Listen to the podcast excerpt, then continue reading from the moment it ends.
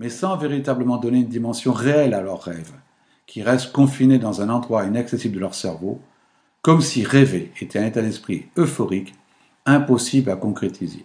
Eh bien, détrompez-vous.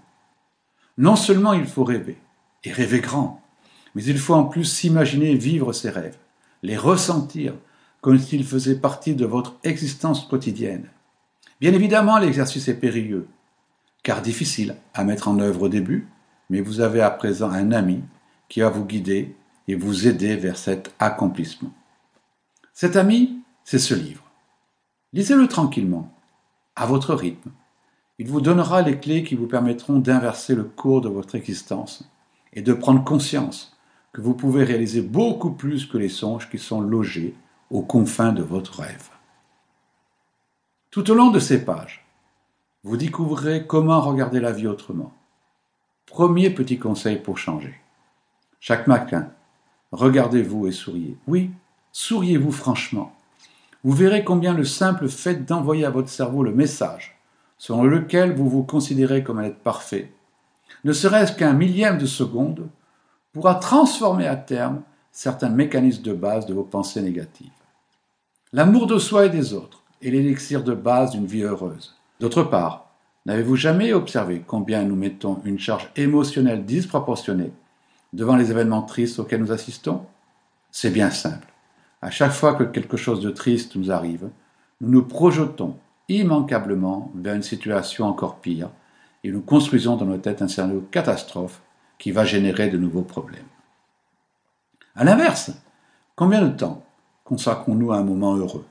Allez, soyez honnête un instant et songez à la manière dont vous percevez les moments heureux. Ils ne durent jamais très longtemps. Une fois réalisés, ils sont comme acquis ou périmés.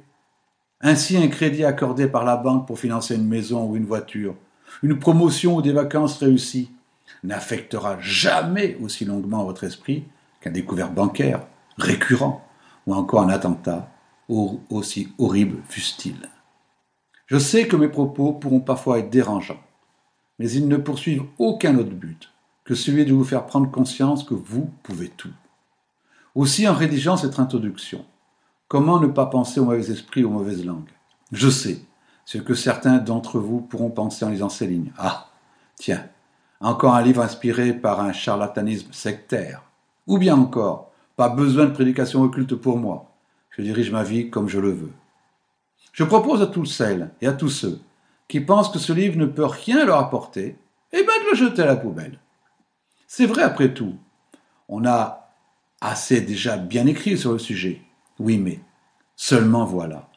Je sais dans mon fond intérieur, et après avoir été l'observateur privilégié de nombreux inversements de situation, que vous ne pourrez pas vous empêcher de le reprendre au moment où les choses iront mal. Qui en effet peut renoncer au bonheur Quoi qu'il en soit, permettez-moi de vous préciser quelque chose. En abandonnant cet ouvrage, vous ferez un choix. Or, êtes-vous certain que tous les choix que vous avez effectués jusqu'ici étaient les bons? C'est là un point sensible que je développerai au cours de ces pages. Nous faisons tous des choix, positifs ou négatifs, et quelle que soit la couleur de sa peau, de son état de santé ou du lieu dans lequel nous vivons, ce sont ces choix qui façonnent notre vie, dans le bon ou le mauvais sens. En tant que chef d'entreprise, conférencier, coach en leadership orienté optimisme et positivisme, et membre de la Ligue optimiste, je vais vous proposer au travers de ce livre comment faire ses choix. Ne soyez pas inquiets pour autant. J'ai bien conscience que l'on ne peut pas changer son regard sur le monde et sa réalité personnelle par de simples incantations ésotériques. Nous sommes tous confrontés à un certain patrimoine génétique et culturel qui nous a été transmis par nos parents, et celui-ci est souvent difficile à remettre en cause.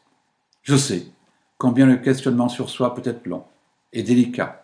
Et mon rôle consiste à faire en sorte de vous offrir une conclusion heureuse de votre analyse personnelle. Nous pouvons tous changer notre vie et mettre un terme à nos problèmes. J'ai décidé de choisir ce métier il y a des années, car voyez-vous, j'ai réalisé que si la majeure partie de la population se contentait plus ou moins difficilement de ce qu'elle avait, le monde était aussi rempli de gens immensément riches et parfaitement désinhibés avec les histoires d'argent.